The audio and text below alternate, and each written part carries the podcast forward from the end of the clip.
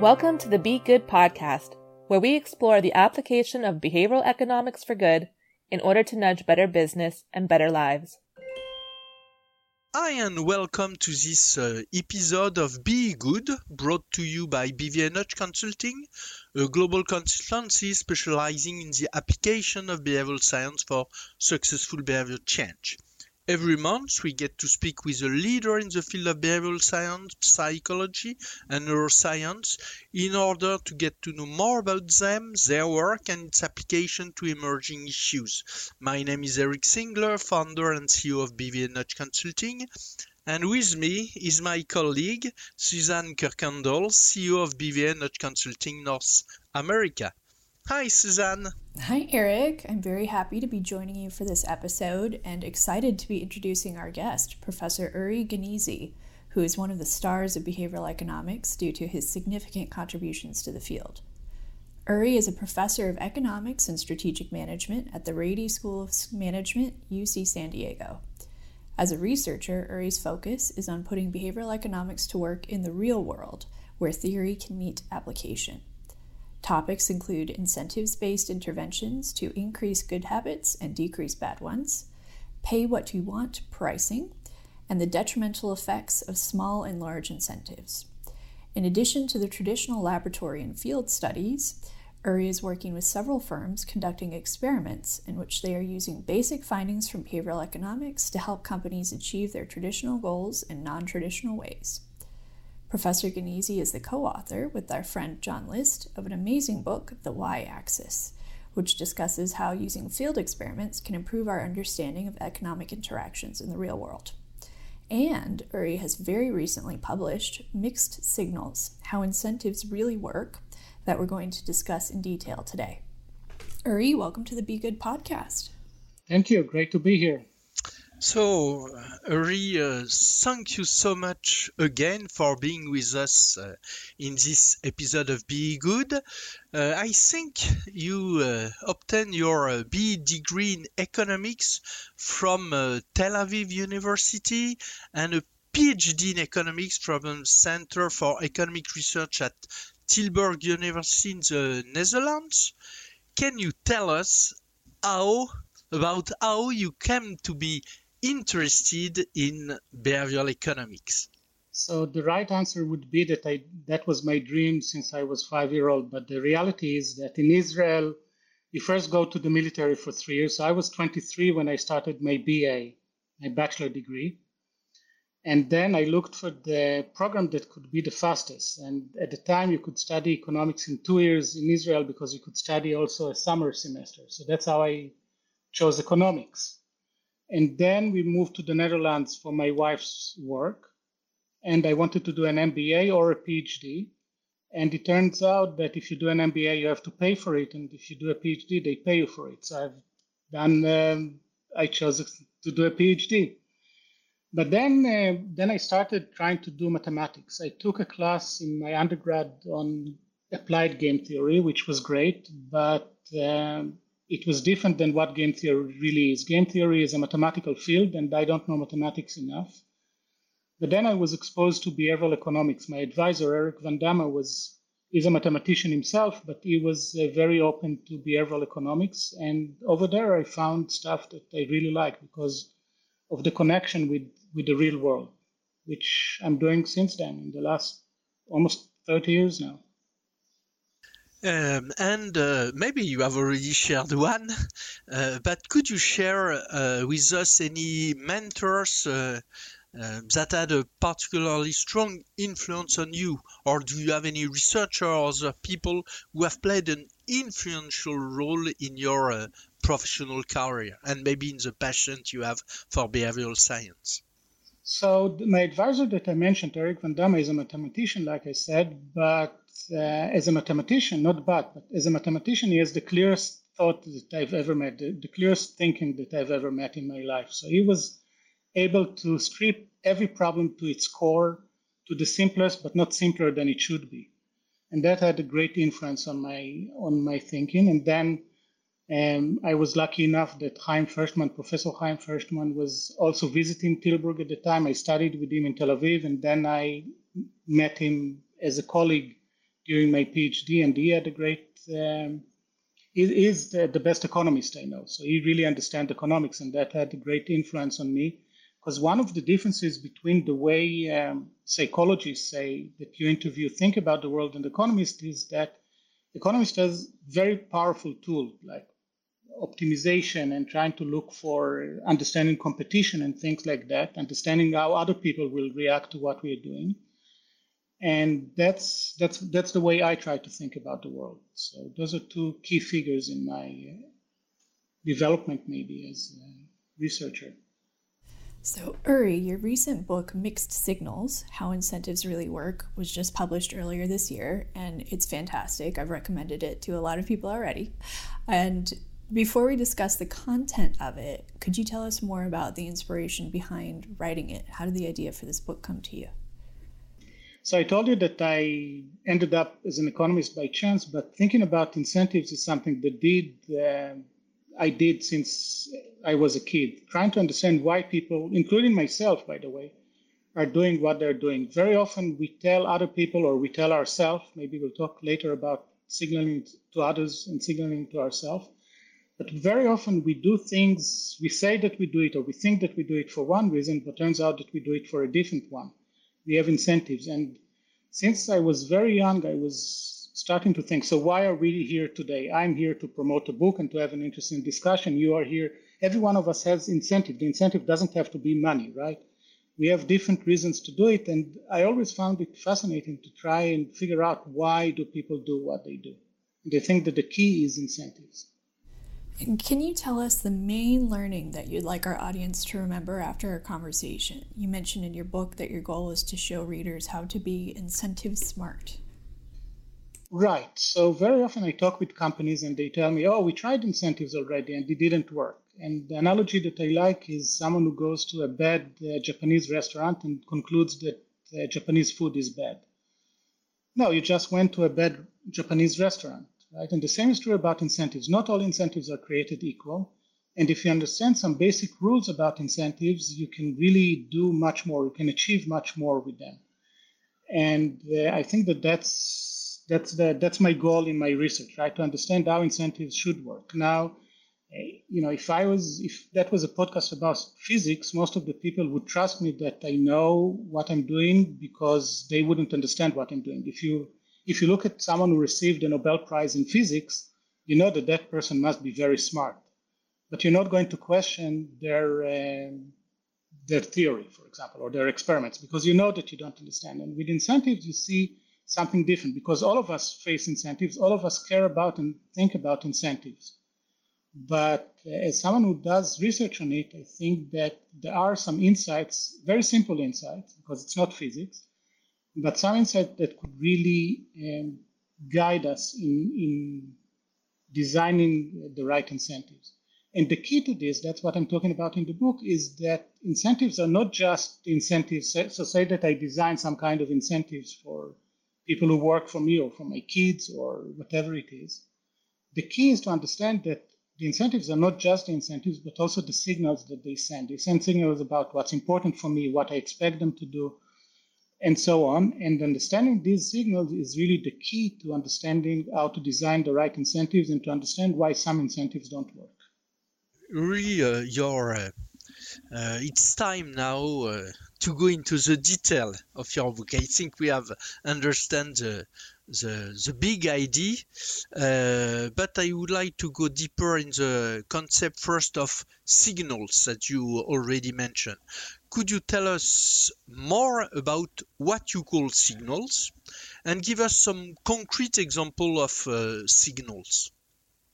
Sure. So I talk about two types of signals. The signals to others, the social signals. So I want to signal to you maybe that I'm a good person, and good could be whatever it is. I want to signal to you that I'm a smart person, that I don't know what it is, but I want to signal to others many things. I'll give you some examples turns out that I also want to learn about myself. So we all we don't know how good we are, how smart, how successful we are, and very often we use our actions to learn from them. So let me give you a simple example. Imagine that you live in a cold place and you see your neighbor goes to the recycle center with a large bag filled with 100 soda cans. in the morning, in the ice she does that. You think, what are you going to think about her? She is motivated. She's a great person. She cares about the environment. She could have thrown it to the trash, but she's great, right? And she's probably going to think the same about herself, right? Because she could have thrown it to the trash. She is actually, she cares about the environment. That's great. Now imagine that you live in a place where you get 10 cents for each soda can that you recycle. Same story exactly. But now if you see your neighbor doing this, you're going to, to think, oh, she must be cheap, right? For ten dollars, really, she collected all these cans, and now she's going in the ice and snow to the to the. She is very cheap. So the social signal is not staying the same once the incentives are there. The incentives. So for a traditional economist, it would be, oh, before that she did it because she cares about the environment. Now she gets also ten dollars, even better.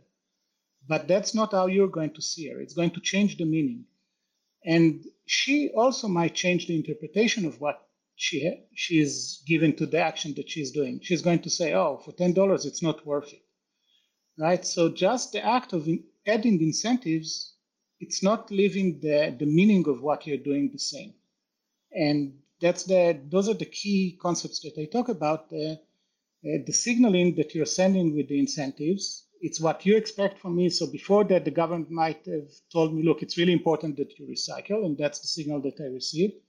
But now the, the government tells me only it's only 10 cents important. And for 10 cents, if it's that unimportant, I might as well throw them to the trash. Um, and uh, you mentioned that uh, signals are more important than talk. Could you elaborate a little about this? Right. So talk is cheap right? I start the book with a with a story, maybe a bit embarrassing, but uh, touches close to home. When my son was three, after he was we celebrated his birthday, I took him to Disney World, and when we arrived to the cashier, I saw the sign saying that under three year old it's free, over three year old it's $117. And without hesitation, I told her that my son is almost three. Now, you can say that that's uh, many people are making this lie, but I cared about it because when my son turned three, we tried to convince him that he shouldn't lie. You know, three year olds, they are great. They start communicating with you and then they start lying. And we told him, we told our son, you shouldn't lie. Only bad people lie. And then when faced with $117 uh, incentive, I lied, right? And what did my son take from this? Few minutes later, he pulled my shirt and told me, Daddy, Daddy, you told me that only bad people lie, and you just did. Right? And that's the that's the key for mixed signals. You can say one thing, but then when you're faced with the incentives, uh, you do something else. And what I try to do is to look for behavioral ways to, to change behavior. So in this case, you can think about Disney that what, what can they do to stop people from lying about the age of their kids? they can ask for birth certificate, say, but then you know it's it's one big fam- happy family. You're not supposed to do that. You're supposed to trust people. So that's not a good solution. They can ask that the child will be there, like in my case, but then turns out that people lie. They could have taken it a step further by asking the kid, "Tell me, Ron, uh, did you have your third birthday al- already?" Now I could have trained my son to lie right? That's uh, that's easy enough to do, but that would be a, a stronger signal that lying is fine. I, I, don't think that I would have done that, right? So that's the kind of solutions that I try to find that are also behavioral. Thanks for uh, this uh, honesty, and uh, it is a great start for the for the book. And we understand we are all uh, subject to this uh, type of challenge. So you mentioned that there is a difference between self-signaling and social signaling. But could you come back a little on this and which mechanism uh, are behind these two type of uh, signaling? So in many cases, uh, for example, think about the first hybrid cars. In the early 2000s, we had Honda and Toyota that competed on this market. And actually, it was great for them. Something that was great for them was that the car was not great. So the first hybrid cars were really bad. You could find much better cars for the same money. That was actually great, surprisingly great for them for the hybrid cars because now if you bought a, you bought one of the hybrid cars, you really signal to others that you care about the environment. Maybe also for yourself, but definitely for others that you care about the environment. Right? That's that's a great um, a great social signal. Now, why did Toyota want the market?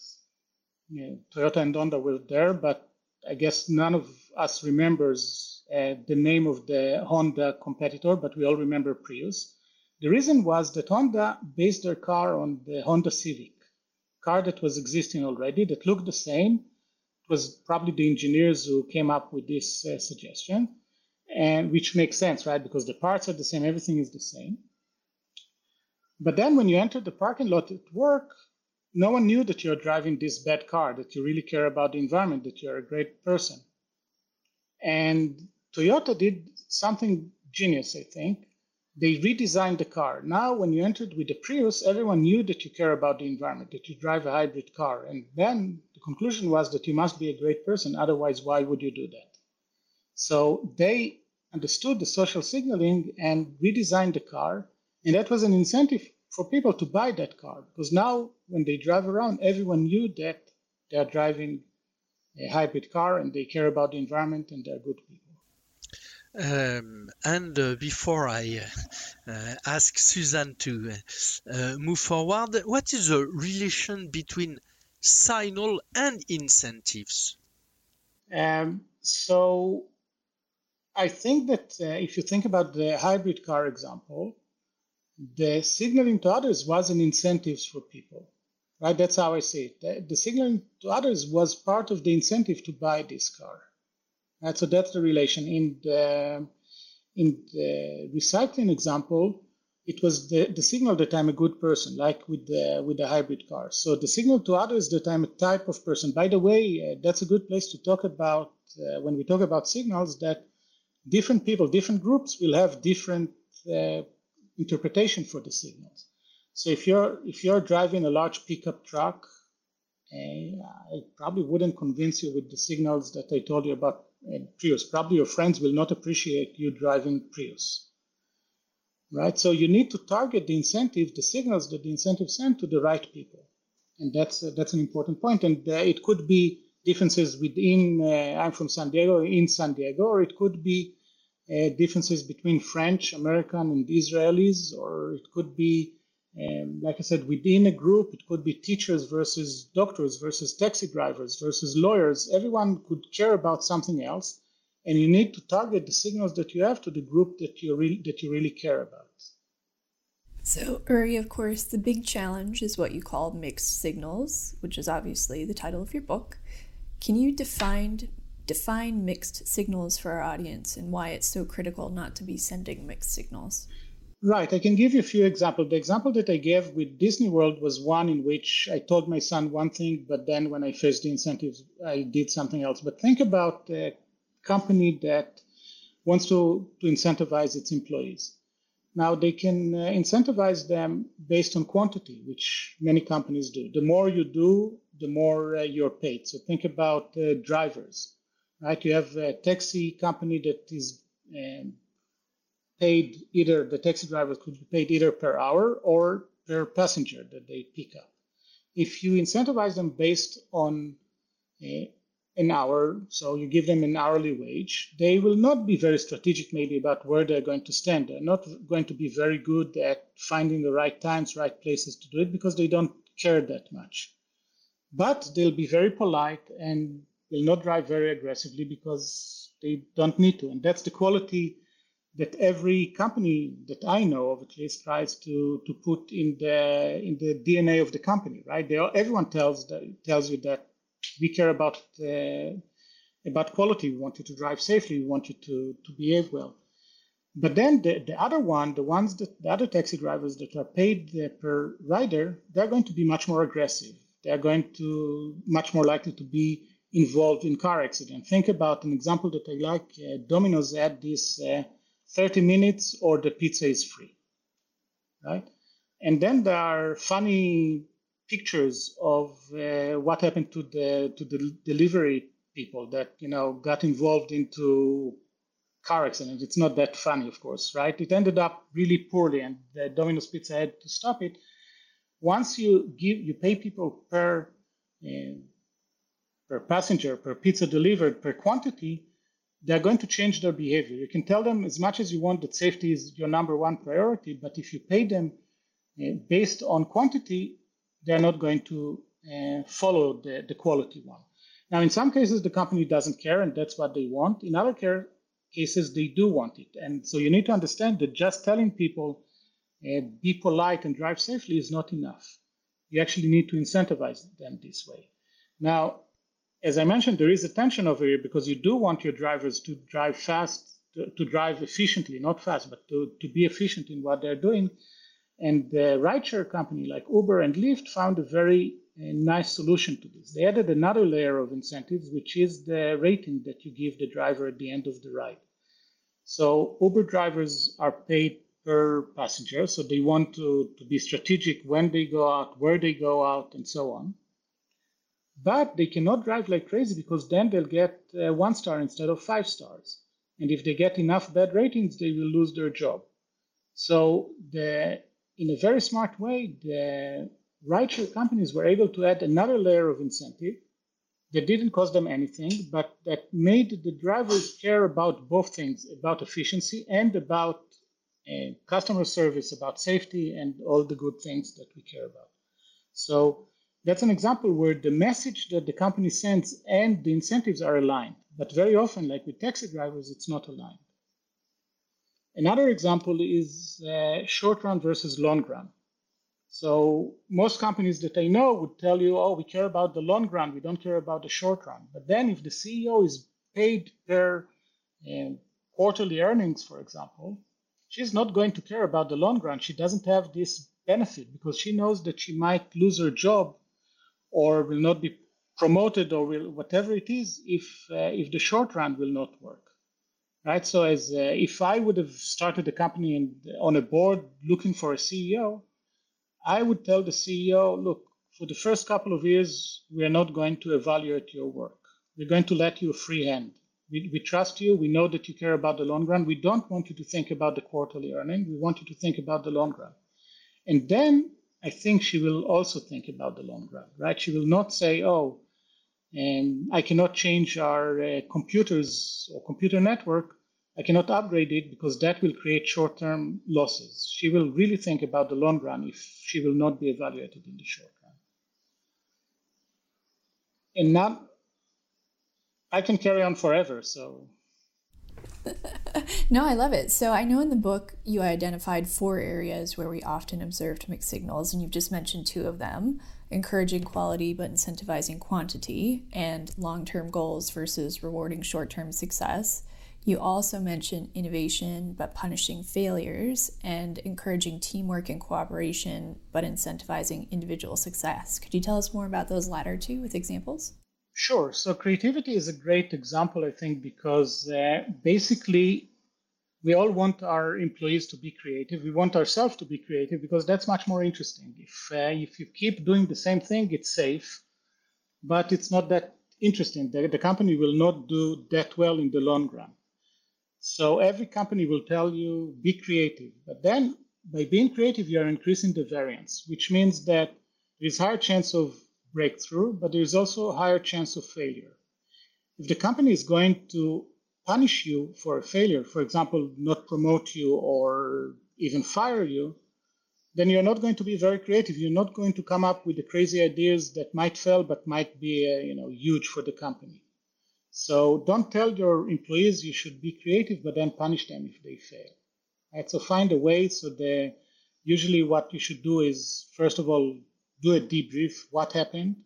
Why did it happen? So if it happened because I was lazy, fire me. But if it happened because people just didn't behave like our intuition was, then you can learn from it and understand how you can do better in the future. What do you need to do in order to not to fail again? And very often that's going to be very useful. But if I'll come with a creative solution and we'll try something, and I know that you're going to punish me, I will try to chase it because I, don't, I wouldn't want to admit that I failed. So it's not just that your people are not going to be creative, but when they are creative, um, they are going to chase bad ideas for too long, right? And that's another problem. The last one is the team versus individual. In the team, uh, in the book, I talk about Messi as an example of uh, someone who was the best player in the world but failed as a team. And then, you know, came uh, the World Cup and uh, he won with Argentina. So the example is not great. But every company that I know tells you be a team worker, be, you know, be work with others, cooperate. But then if you're incentivized based on individual success, why would I do that? And think about mentoring in a company. It's extremely important to mentor new employees and it's crucial for the company, but it's very often not rewarded. If it's not rewarded, why would they do that? Right? So you need to find ways to actually incentivize such behavior. Don't tell me this, the mixed signal is telling me be a team worker, but then promote me based on individual success. Uh, Uri, uh, we have spoken about the danger of creating mixed signals, and I think your examples are very uh, uh clear you mention in your book that you have a passion, uh, a strange passion for collecting stories where that has gone wrong. Uh, could you share an example of an incentive going wrong?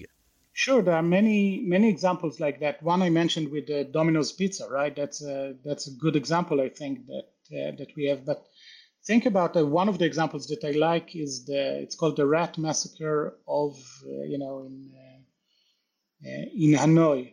So basically, the French, since you're French, so that's a good example. The French were uh, in charge of Hanoi, and they introduced. We're talking about the early 20th century. They introduced sewer and you know toilets to to Hanoi. That's in a very French way. That's uh, that's what they wanted.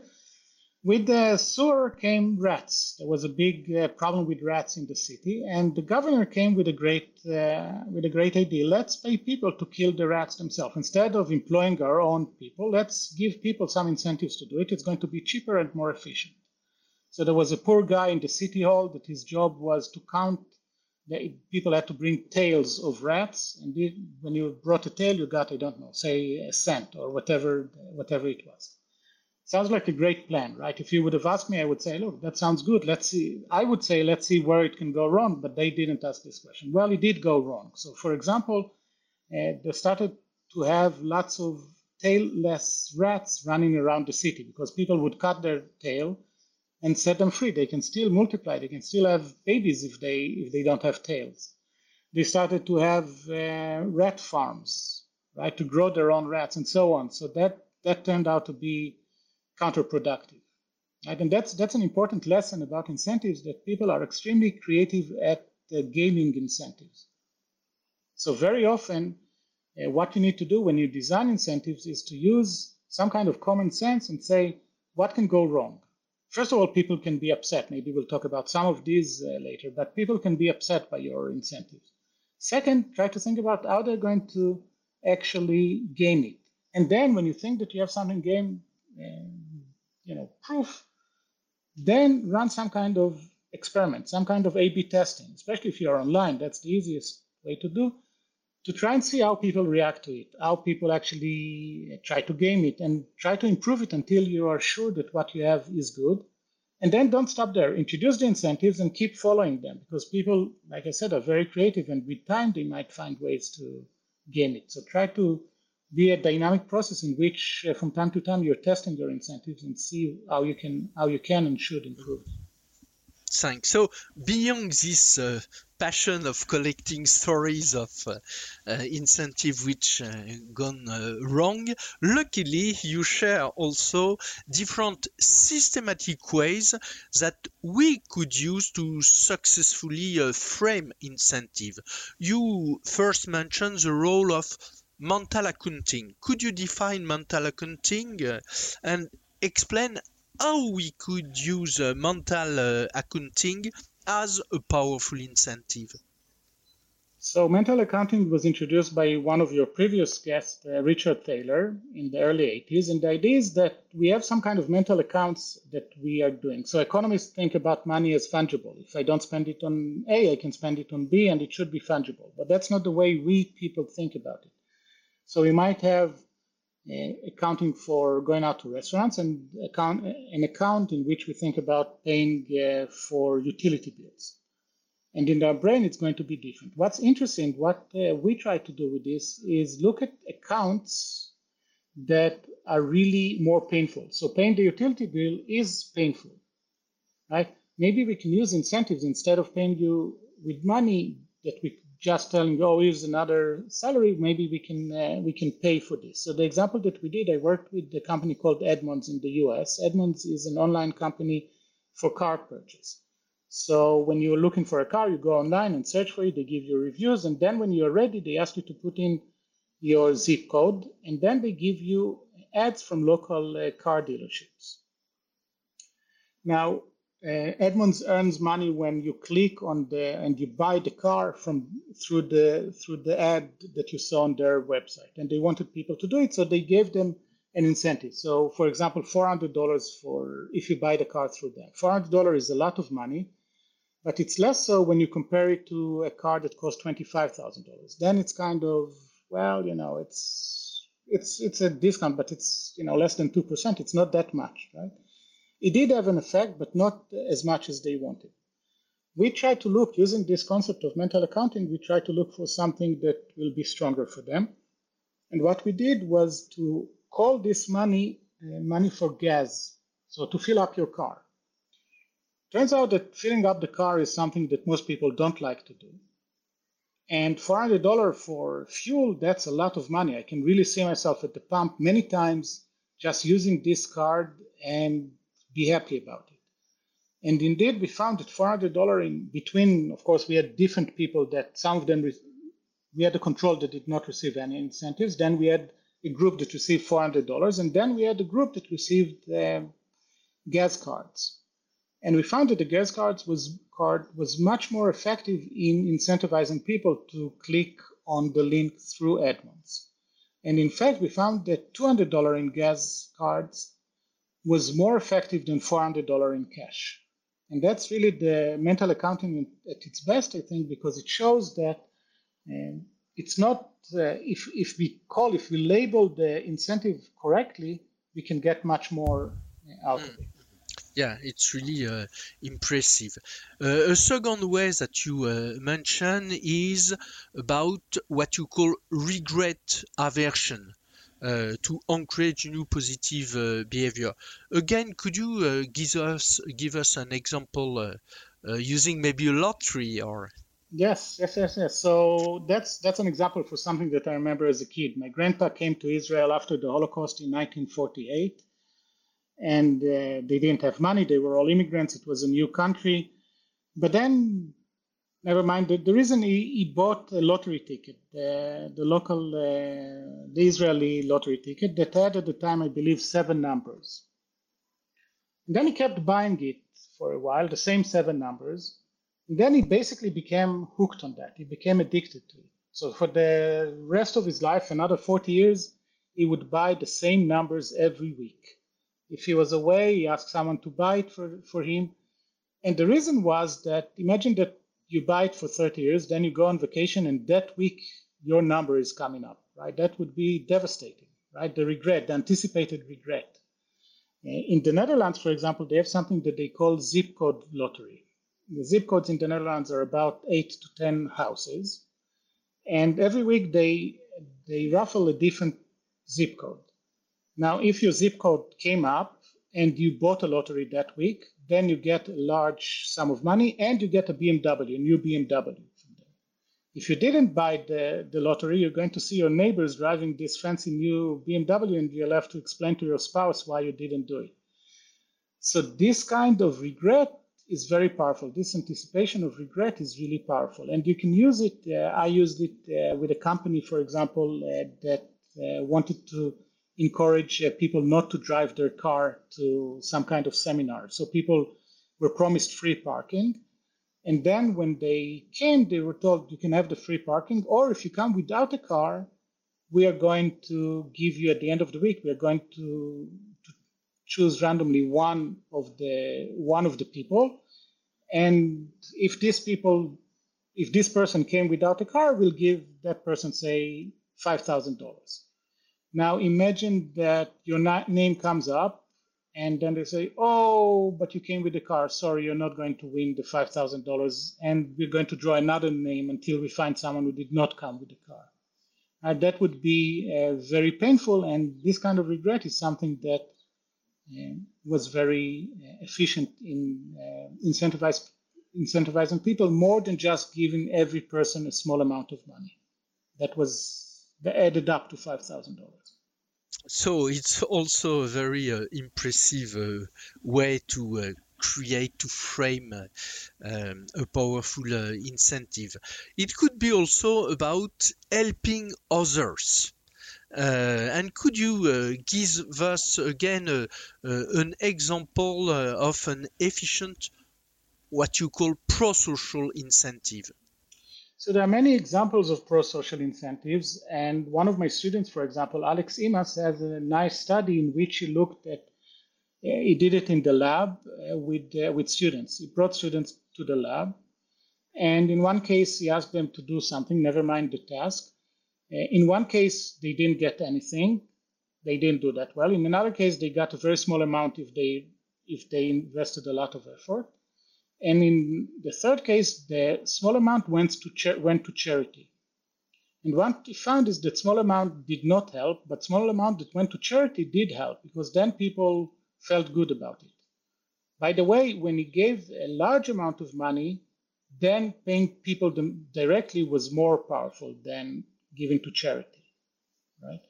But uh, that was important. Another another example that I like is about overhead aversion talking about mental accounting. So uh, when we give to charity, very often we try to check whether the charity spends lots of money, whether the CEO is flying uh, business, whether whether the CEO is paid a lot, and that doesn't make any sense to me because what we do. Imagine that um, that I have a student, MBA student, that after five years works as a as a banker, investment banker, and makes six hundred thousand dollars a year. That would be a success.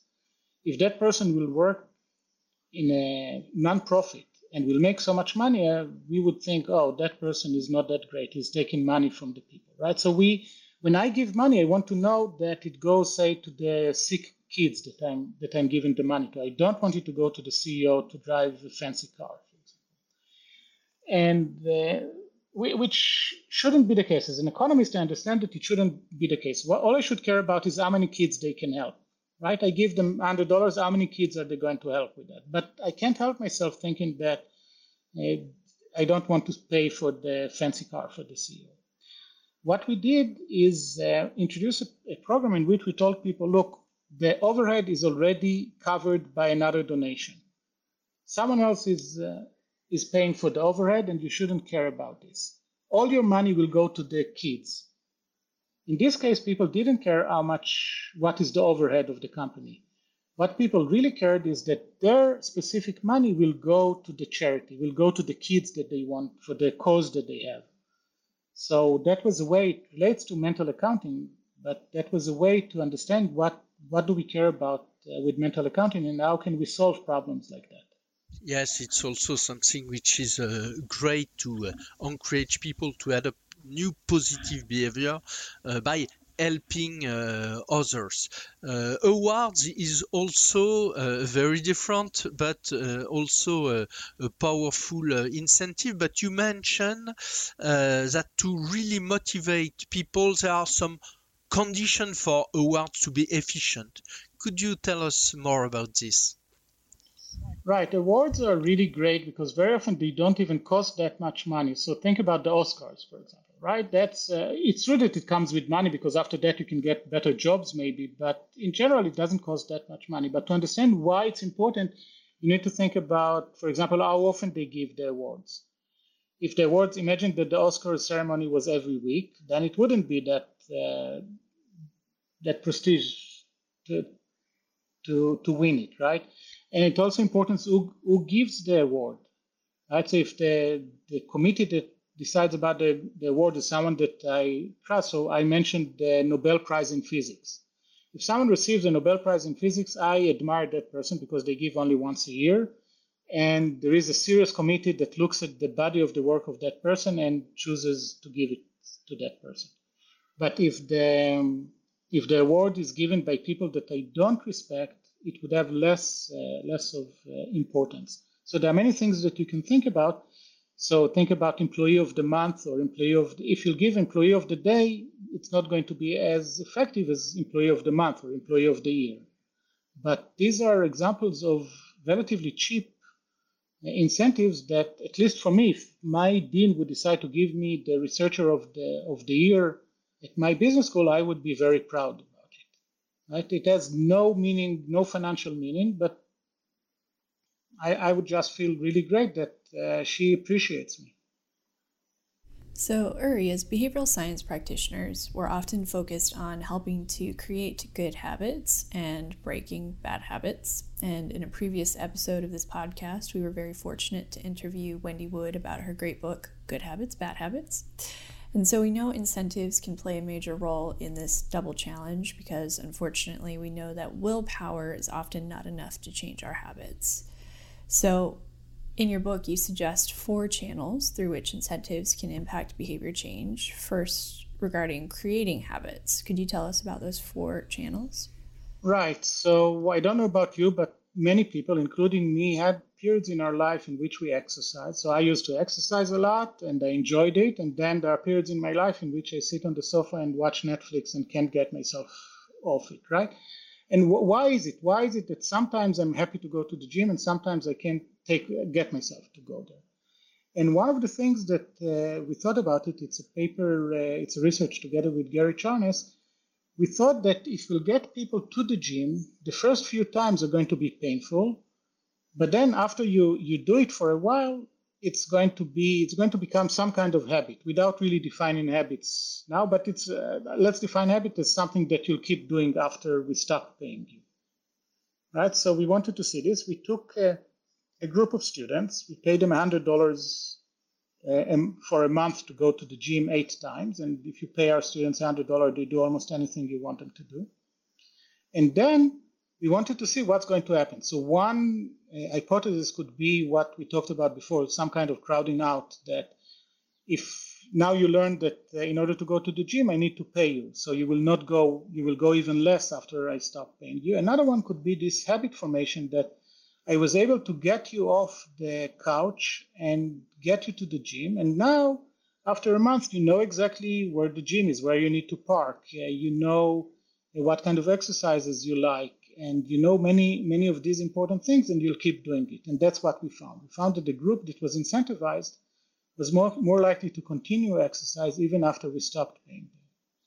And i think in general i think that uh, creating habits is the holy grail of incentives. How can we get someone to do something and get used to it such that that person will continue doing it even after we stop paying them and so that's creating habits. What about breaking habits with incentives? Like, how can we help people uh, who smoke quit smoking? So it turns out that smoking is maybe the hardest, one of the hardest addiction to, to get rid of. Many people try and fail. But you can think about it in the same way as we thought about the exercising, but with the negative sign. So maybe the what's really hard is the first month or two or three or five or six, whatever it is. But if I'll give you enough incentives, you'll stop smoking maybe for that period. And maybe after that, after six months, you wouldn't say, oh, now they start paying me, I should go back to smoking. Right? So if, if you didn't smoke in the last six months, maybe the urge to smoke will be reduced. And that's what other people, I didn't do research on smoking cessation, but other people did it with some success. That uh, you give people money to break habits, basically. So, you've mentioned the holy grail is habit change and long term changes that last in behavior. How do we do this in such a way that we don't need to permanently incentivize ourselves? So, uh, that's, like I said, that's the holy grail, and we are very far from knowing how to do it, but we have some clues. So, think about reading, for example, right? So, we know how to incentivize kids to read a book, right? We can tell them that otherwise they'll be punished, or we can give them some kind of reward, but we don't know how to incentivize them to enjoy reading books, and that's what we should try.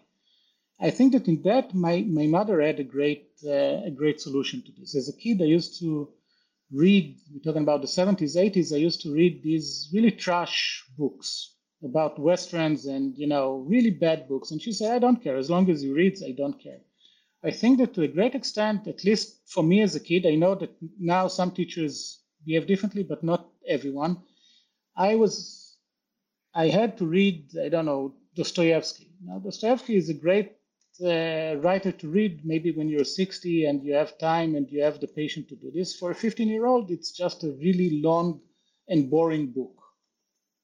It's uh, no question it's amazing, but uh, if you force me to read Dostoevsky, I will stop the second the exam is over and I'll forget it by then.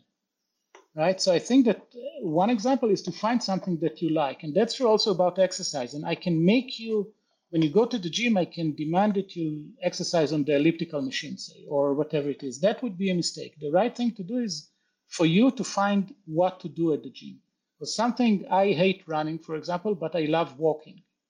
So try to find something that I love because otherwise I will not continue later on. Right? So you cannot, I can force myself to run maybe if you'll pay me enough, but I will not continue in the long run. If I'll find something that I like, I can really keep on doing it uh, after that. And that's true about reading and it's true about uh, many of the other things. So it's not just, it's not enough to just pay you to do something in order to create a habit, it needs to be something that you actually uh, enjoy after a while. Really, incentive uh, can be used, as we have just uh, seen, to encourage individuals to adopt new positive habits or break, uh, uh, break bad ones, but it is also the case for a community. Uh, could you share your amazing experience with the Maasai community? Right. So that's uh, one of the close to my heart because as a professor, I don't, you know, I work with companies, but that's not really doing good in the world. That's helping companies maybe. The Maasai, uh, what we did over there is working on something that is called female genital mutilation. I don't want to get too deep into this, but it's it's a horrible uh, habit that they have, habit or tradition that they have, and it's really. Um, disabling women uh, health wise and uh, mentally wise. And the question is how to change it. We, we looked at the program that the Maasai had uh, a couple of years ago. They had the problem with lions. So in Kenya, there used to be many, many lions. But then with progress, there are many more people who live there. And so they have less territory. And in particular, with the Maasai, each time a lion attacked and killed a cow, the warriors would go after the lion and try to kill it.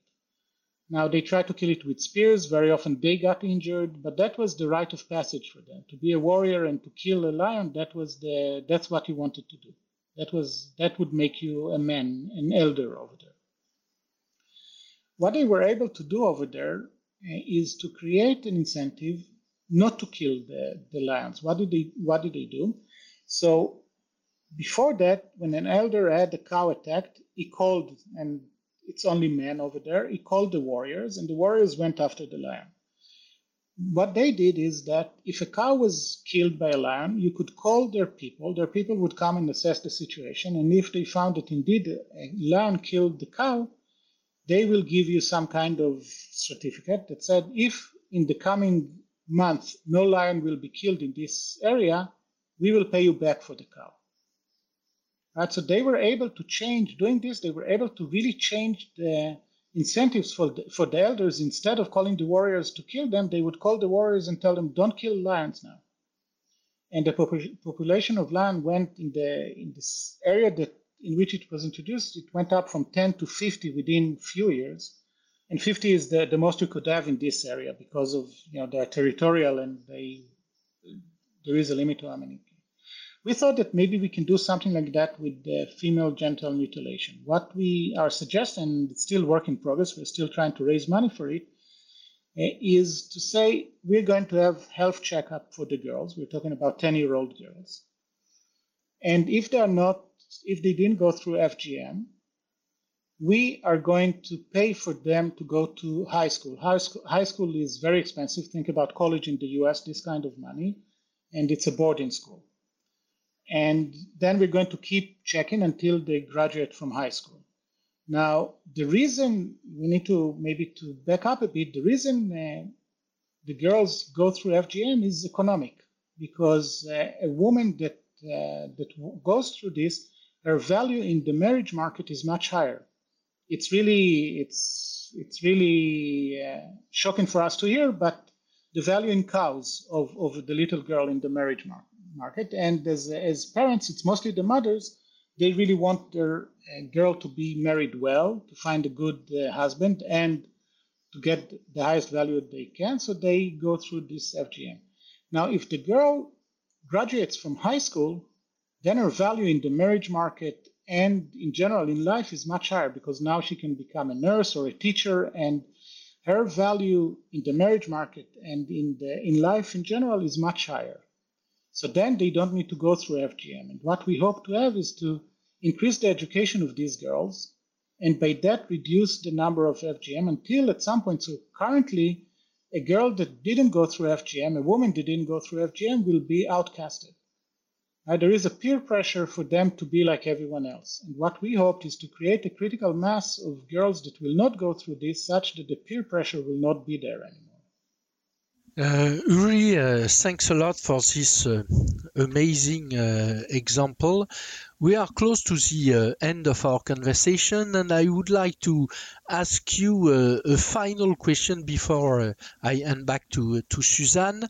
I know you have a lot of experience working also with private and public organization, and uh, at BVA Nudge Consulting we are working a lot with leader in organization that want to start applying uh, the learning from behavioral science. So regarding incentive which are used in organization. I think there are a lot of mistakes which are made.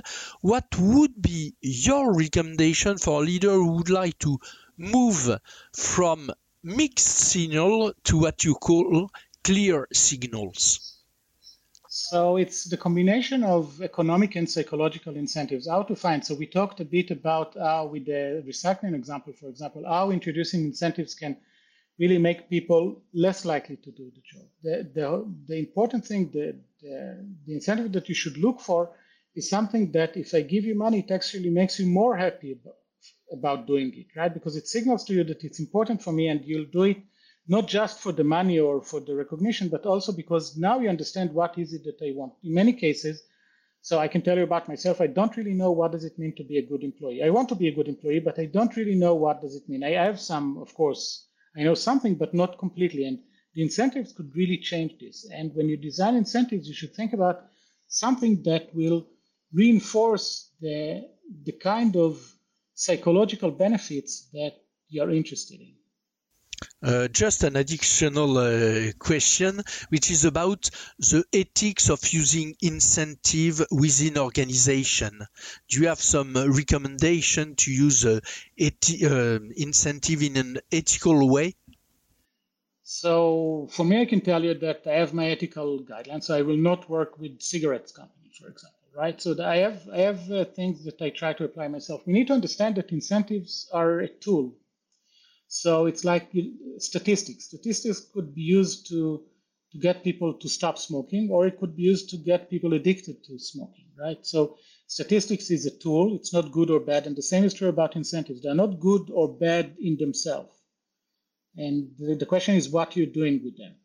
And I really think that it's very important for us when we apply to think about that the ethical guidelines that we want to follow and we need to understand uh, what are going what are the consequences. And at least for me i would not work with a company that i don't think that if they try to cheat their customers to to buying something i will not try to help them right? But uh, let me give you one example maybe a short example. I work with uh, humana a health uh, insurance company in the us i don't suspect that they are uh, great people. I, I, I have no reason to think either way.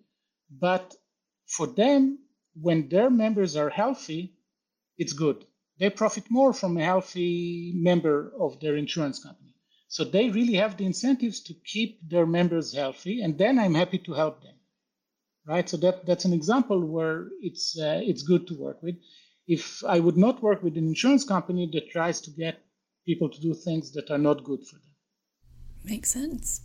So, Uri, our final question before we wrap up you know, you're one of the most respected behavioral scientists and a huge leader in this field.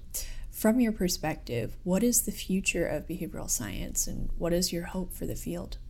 So that, that's a very loaded uh, question, right? So I think that the the reason I wrote this book is that I want um, the world to understand how incentives work in general, and I think that there is lots of push to understand how behavioral science work, right? And I think that organizations very often uh, work in a way that like uh, classical economics, thinking about people as selfish, rational, and all the all the good stuff, and we are not. And trying to make uh, so very often, for example, companies find solutions that engineers believe that are perfect, but then people don't adopt them. Right. So if we want to improve the world, I think that understanding uh, people is really crucial. And psychologists put uh, people at the center, but economists traditionally didn't. And I want to try and combine the two, and like many other people in the field that you mentioned, I, to combine the things such that we learn the tools, the analytical tools, and the useful tools from economics into the psychology of people, to understand that people, we, we shouldn't tell people uh, what to do, right? We should uh, find, so people react to incentives, and we should try and understand how they react to incentives, not just assume it. So make the, the the workplace and the world in general much more user friendly, if you like. Awesome. Well, thank you so much again, Uri, for joining us today. Can you tell our listeners where they can find out more about you and your work? Well, go to my webpage, Uri Gneezy, and learn about my research. That's a good place. Buy the book. It's really uh, that's uh, that's why I'm here, right? To, to sell books. But we uh, recommend it. thank you, thank you. I know, I appreciate it.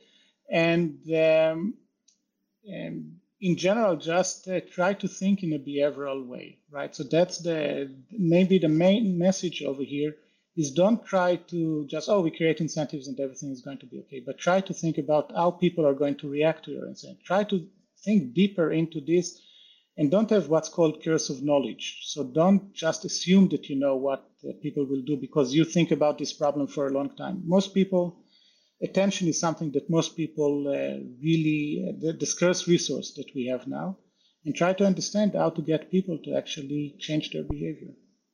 Thanks a lot, Uri. It was a, a, a great conversation. Uh, we were sure of that before the starting of this uh, uh, chat with uh, Suzanne, but thanks a lot. It will be great for our audience. Be Good, a podcast by the BVA Nudge Unit.